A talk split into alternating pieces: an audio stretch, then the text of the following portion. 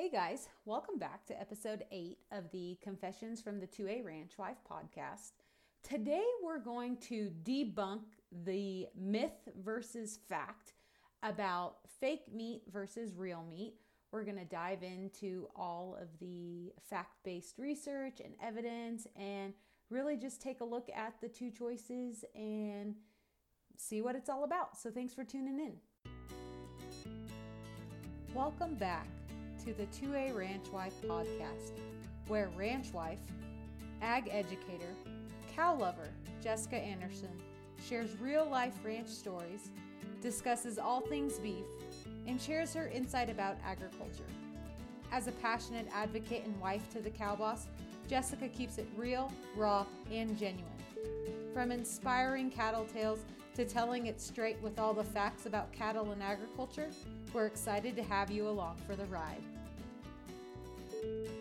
Hey guys, thanks for tuning in today. And like I had mentioned, we are going to talk about real meat versus fake meat and all of that jazz.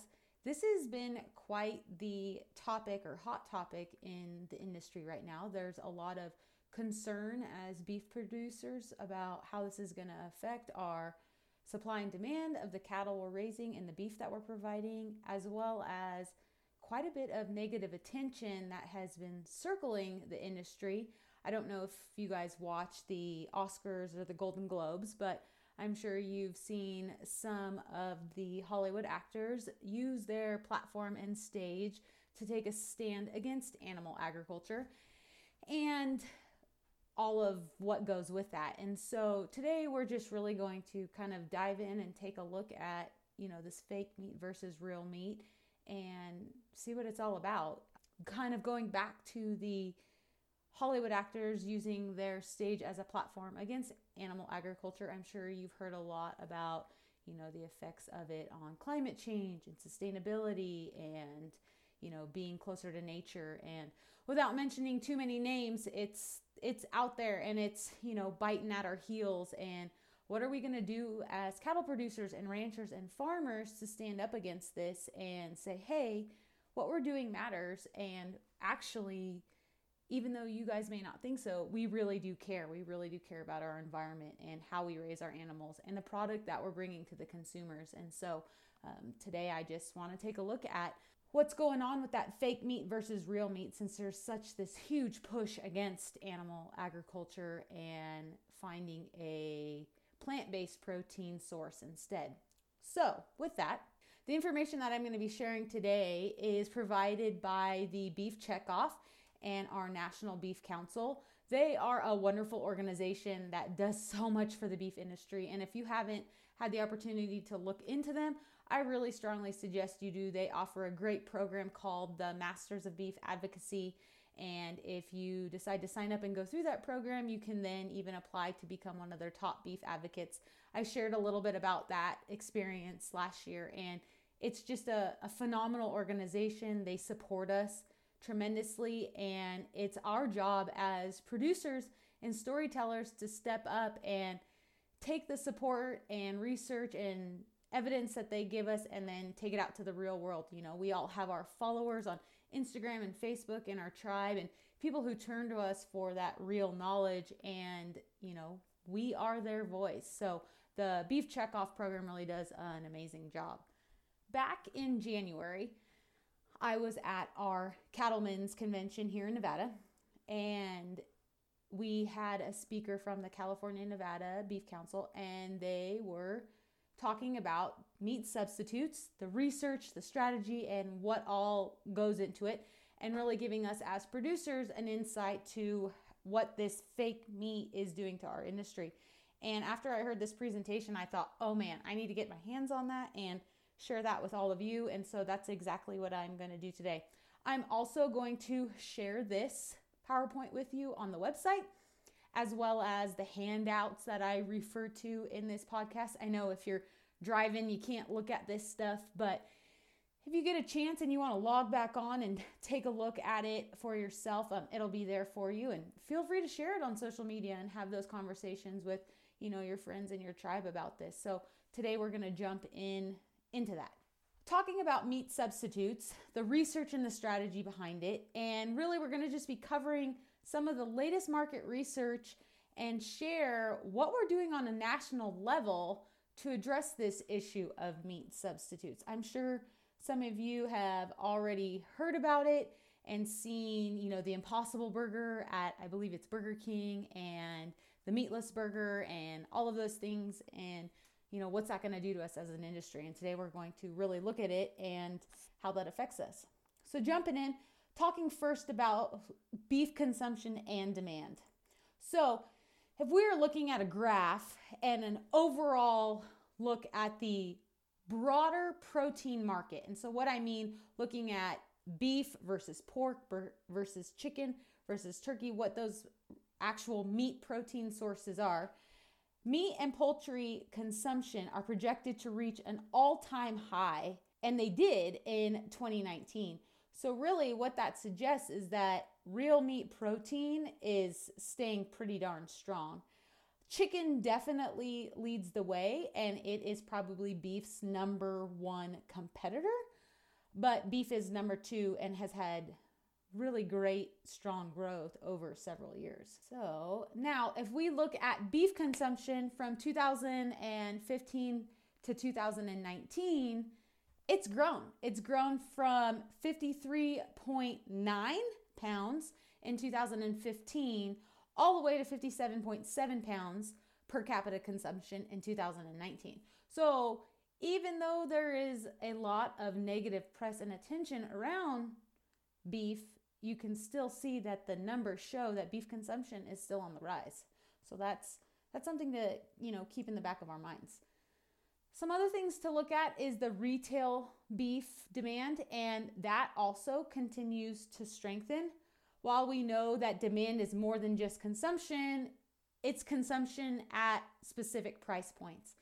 And so, you know, I'm looking at a graph in front of me and I know you don't have that in front of you, but basically, what I can see is that when you look at this data, retail beef demand has remained strong and it's actually grown 16% since 2012. So, what that's saying is people still want beef. They still want those steaks. They still want those hamburgers. They still enjoy sharing beef around the dinner table and eating it with a meal in a meal with their family. And so, beef demand is still on the rise. All right, now, so now that we kind of have a grasp of what the beef demand is and what that looks like for us as producers, let's take a look at meat substitute. In 2019, if we are looking at these meat substitutes, we have all of animal protein versus substitutes, and it's only 0.3% of that protein market that substitutes actually carried. Now, if we look at it versus beef versus beef substitutes, it only has a 0.5% share. So, granted, though that market share has grown 0.2%, it really hasn't grown that much. When we are looking at these things, these are products that are specifically looking in terms of beef substitutes, things like the Impossible Burger or the Beyond Burger. And the Beef Checkoff funds research to look at the market shares of these substitutes and compare them against animal proteins, so chicken, pork, turkey, lamb, those kinds of things, and then also beef specifically. And as we can see, those beef substitutes as compared to beef and animal proteins really still have a very, very small share of the market. I'm going to load these graphs to the website and so you can actually take a look at them for yourself. I think, you know, the proof is in the numbers and it's it's pretty incredible when we actually look at it and kind of turn away and and maybe stop scrolling on social media but actually look at what market research is showing to us. Now let's look at diet trends and we're looking at meat eaters as in comparison to vegan vegetarians and just vegetarians. One question that is frequently heard is that the number or percentage of vegans or vegetarians has grown or changed since the introduction of these new products. And are these products driving more people to become vegetarians and vegans? And the simple answer when we're looking at this graph is no. You can see that the vast majority of the population still loves meat. They are animal protein eaters. And looking at the numbers, our numbers fluctuate between 93 to 96% as actual total percentage of protein eaters is in comparison to vegans and vegetarians. And the numbers are showing that even though we have these substitutes, that more people are not choosing a vegan or vegetarian lifestyle. We can attribute some of the spike in that number to traditional meat eaters being curious and wanting to try it for themselves, but then actually going back to eating an animal protein source. So um, I think this is pretty amazing, especially when we look at it over the last 12 years. There hasn't been hardly any change in the number of vegetarians and vegans increasing. And so, what that is suggesting is that, you know, maybe their noise and their voice is just loud on those social media outlets, but yet the numbers aren't actually jiving with what they're throwing out there at us. If we look at the growth of these meat substitutes at the retail level, you can see that, sure, the meat substitute growth compared to itself from 2017 to 2018 is strong, but there was significant tapering off at the end of 2019. And this shows that there is some flattening out of the penetration of these products in the market. And while the growth may look large, people are considering that these products, you know, still make up less than 1% of the total market share of protein consumed. So even though within their own little bubble, beef substitute had a spike, it still is less than 1% of the, t- the total protein market share. So that's pretty interesting too. Now, if we look at protein consumption as compared between meat alternatives, beef, chicken, pork, and fish, what we can see is that of what consumers are eating on a weekly basis, 68% choose beef, 81% choose chicken, 44% choose pork, 40% choose fish, and only 24% are choosing meat alternatives. Chicken is actually still beef's number one competitor as far as a protein source, but our meat alternatives are actually below all meat protein sources um, compared together. So, what this is suggesting is that people are choosing chicken over beef as their protein source in their diets, but they're not really increasing meat alternatives in their diets. So perhaps where someone may have enjoyed a meatless salad in the past, they're acts, they would then choose a meat alternative, but they're not they wouldn't have been someone that used to order tri-tip on their salad and then are choosing a meat alternative in lieu of beef. So some interesting stuff here. All right. Now let's look at reasons for future consumption. And so health is pretty much the number one reason consumers choose or have chosen to use meat alternatives as compared to the environment or animal treatment. And of those people choosing to eat more of those meat alternatives, let you know what are the reasons for that. And by far, health is the number one perceived advantage. So to me, that's really interesting. And we're going to dive into the actual health benefits of a meat alternative versus eating beef. And so the perceived, and that's the operative word there, the perceived perception is that it's healthier for them. So, what does that tell us as an industry or me as an individual? What what maybe should we be doing instead when we're promoting beef? We spend a lot of a lot of time on animal treatment and how we take care of them in the environment, but maybe we also need to be spending just as much time on talking about how healthy beef can be as a protein source. So, on this next slide, if you were taking a look at it, these are items that consumers eat instead of meat. So, in the past, what people would have chosen as a meat alternative. And we have things from like legumes, beans, rice, um, baked potatoes, salads, veggies, plant based proteins, etc., etc. And you can still see that plant based proteins or meat like patties is still pretty low at the bottom at 29%. In summary, looking at the meatless option, we can see that the retail beef demand and beef consumption are still strong and actually numbers indicate that they're getting stronger. The percentage of vegans and vegetarians is extremely low. And even though media would have us convinced otherwise, that number is in fact not growing. Meat substitutes represent only a tiny fraction of the market share in dollars sold, and that beef's biggest competitor is actually chicken. It's not a meatless burger.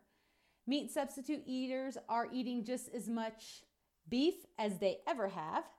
And consumers eat a variety of foods when they don't choose meat. So it's not just that they're going to, you know, turn off of meat completely and go with a meat substitute. They actually eat other things like beans and legumes and things like that. And that meat substitute sales at retail have actually slowed. So, like I indicated, there was a spike because of that curiosity level, but in fact, the numbers are actually sl- showing that it has slowed down and um, has actually not increased. The number one reason that people are choosing a meat alternative is because of the health perception.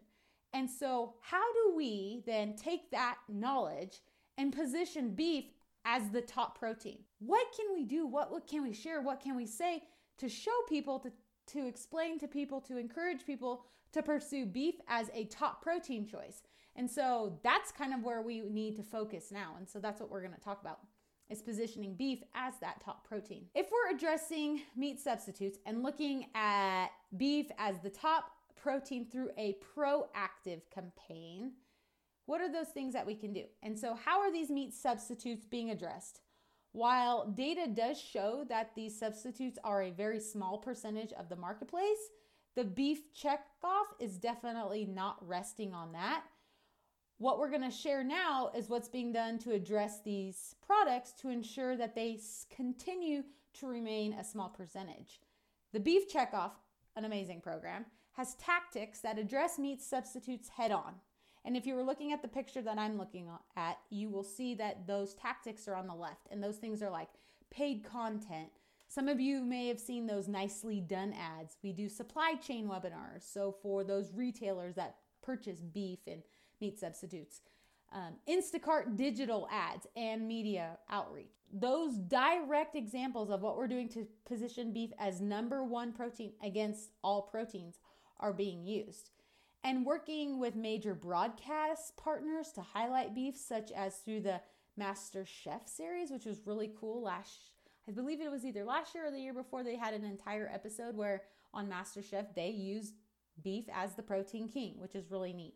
Um, the focus is positioning beef against all proteins, not just focusing on it against the meat substitutes and meat alternatives. Through research, what we know is that consumers do not respond favor favor uh, excuse me, that is a hard word to say. favorably when we directly compare beef to substitute products. They don't consider substitute products a competitor to, to beef and they view these comparisons malevolent. What this is saying, though, and what we can kind of decipher from this is consumers do react most positively when messaging highlights beef's benefits rather than taking the let's attack our opponent stance. Let's just talk about how great beef is. Let's not worry about comparing ourselves. You know, a lot of times when we scroll through Facebook or Instagram, we call it comparisonitis and it makes us kind of get down on ourselves. The same thing can be applied to beef. So let's just focus on what beef's doing really well. The beef checkoff funded programs continue to address meat substitutes indirectly by focusing on beef's people, the pleasure, and the protein stories. So, what those great things that beef is doing and the attributes that make beef unique. So, why beef is so great. We're also taking advantage of strategic opportunities to more directly address these products.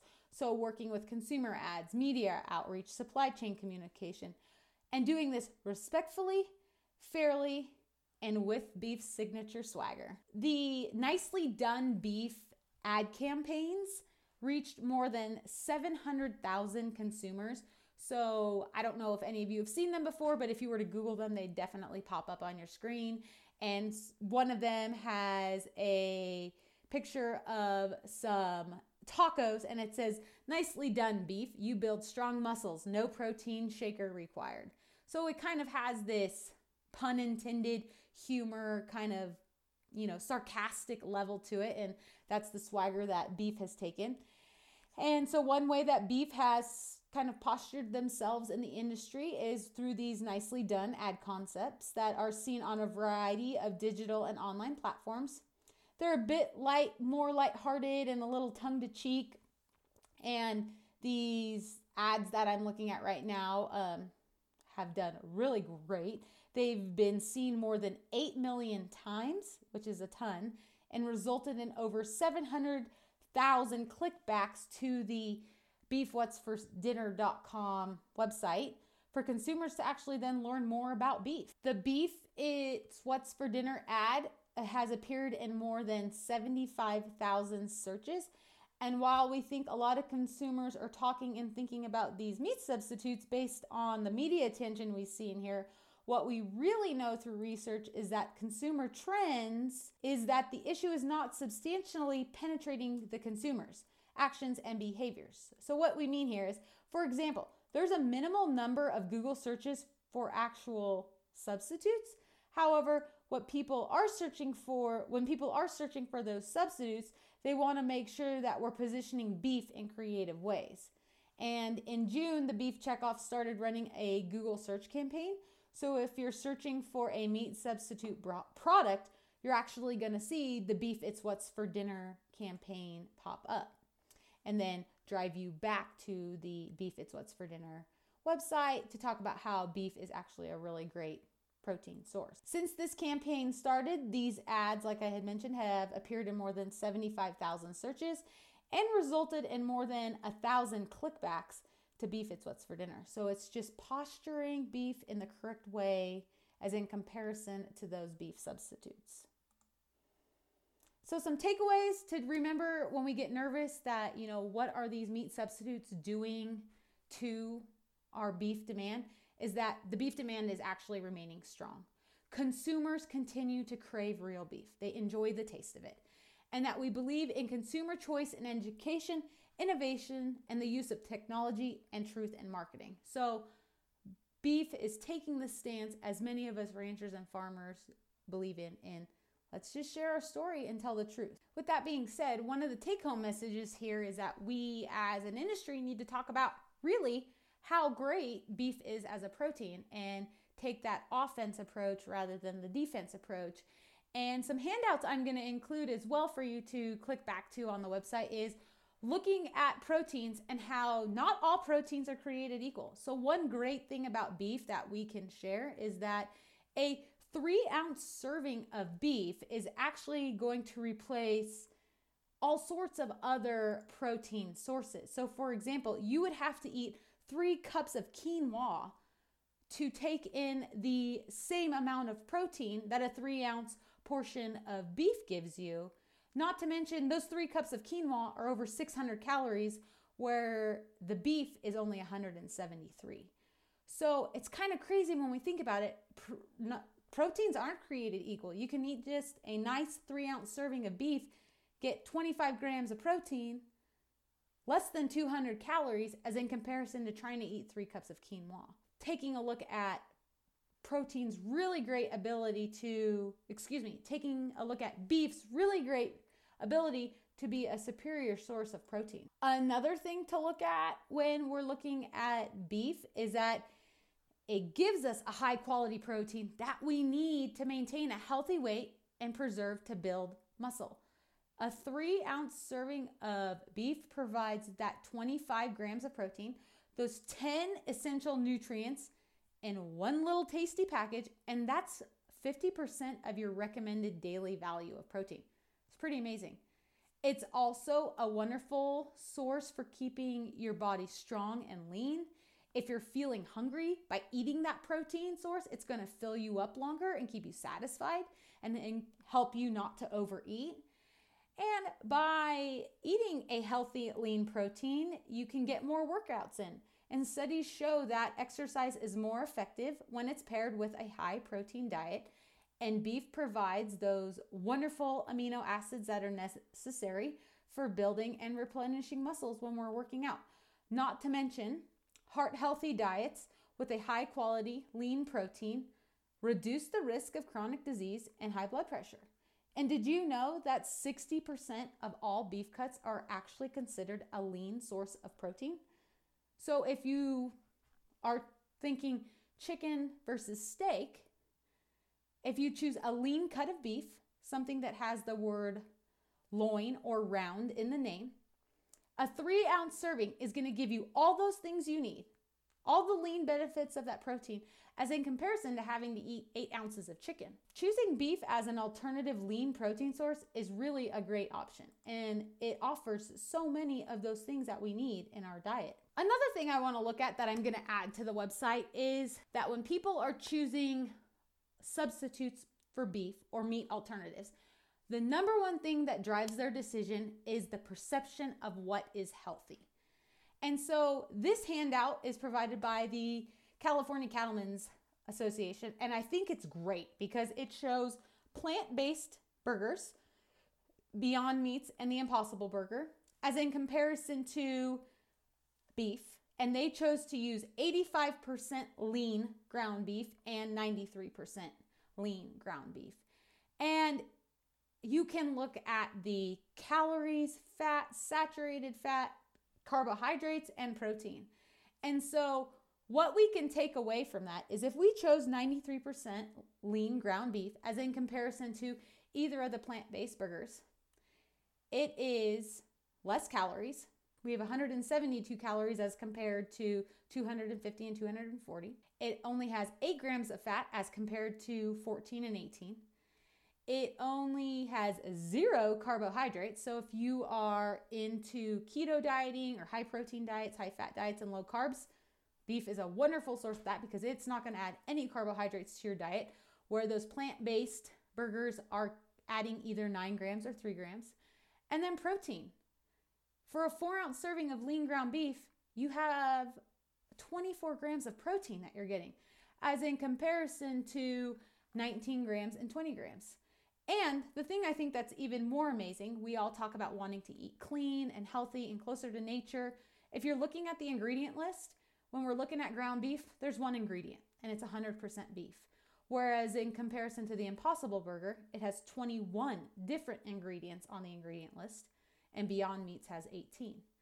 So right there, when you're, you know, putting all of this information in your mind and trying to figure out what's the best thing for you, just take a look at what's right in front of you. Take a look at the label. It'll it'll tell you right there, you know, that lean beef is is a wonderful protein source. So I'll add that infographic up there as well for you. The last thing I want to talk about is a slide I saw posted from the Cattlemen's College that went on at the National Cattlemen's Beef Association convention a couple weeks ago. And what I I just think it's amazing. And it's basically what the slide said is that consumers are unfamiliar with how cattle are raised, but consider those aspects when they're choosing their protein.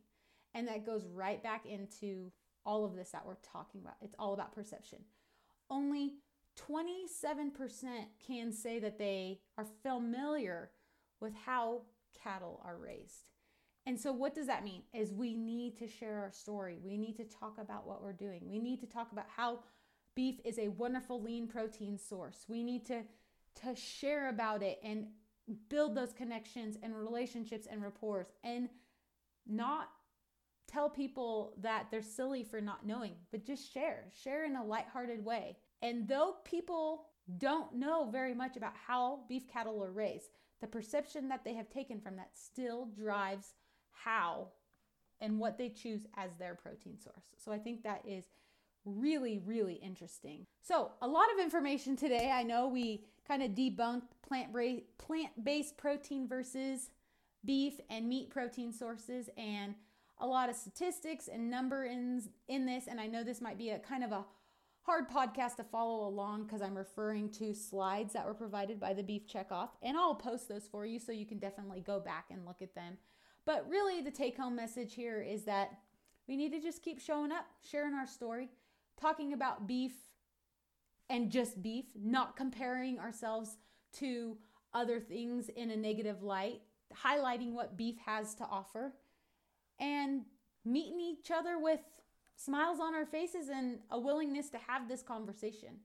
And so, in light of the recent events in media and what they would have us believing and thinking, we need to stand strong and hard in our beliefs that what we're doing as American ranchers and farmers is truly amazing. We are blessed with this opportunity to feed America. And we've been given this grit and this perseverance and this passion to do just that. And these challenges wouldn't be placed in front of us if the good Lord didn't know that we had the ability to face them head on.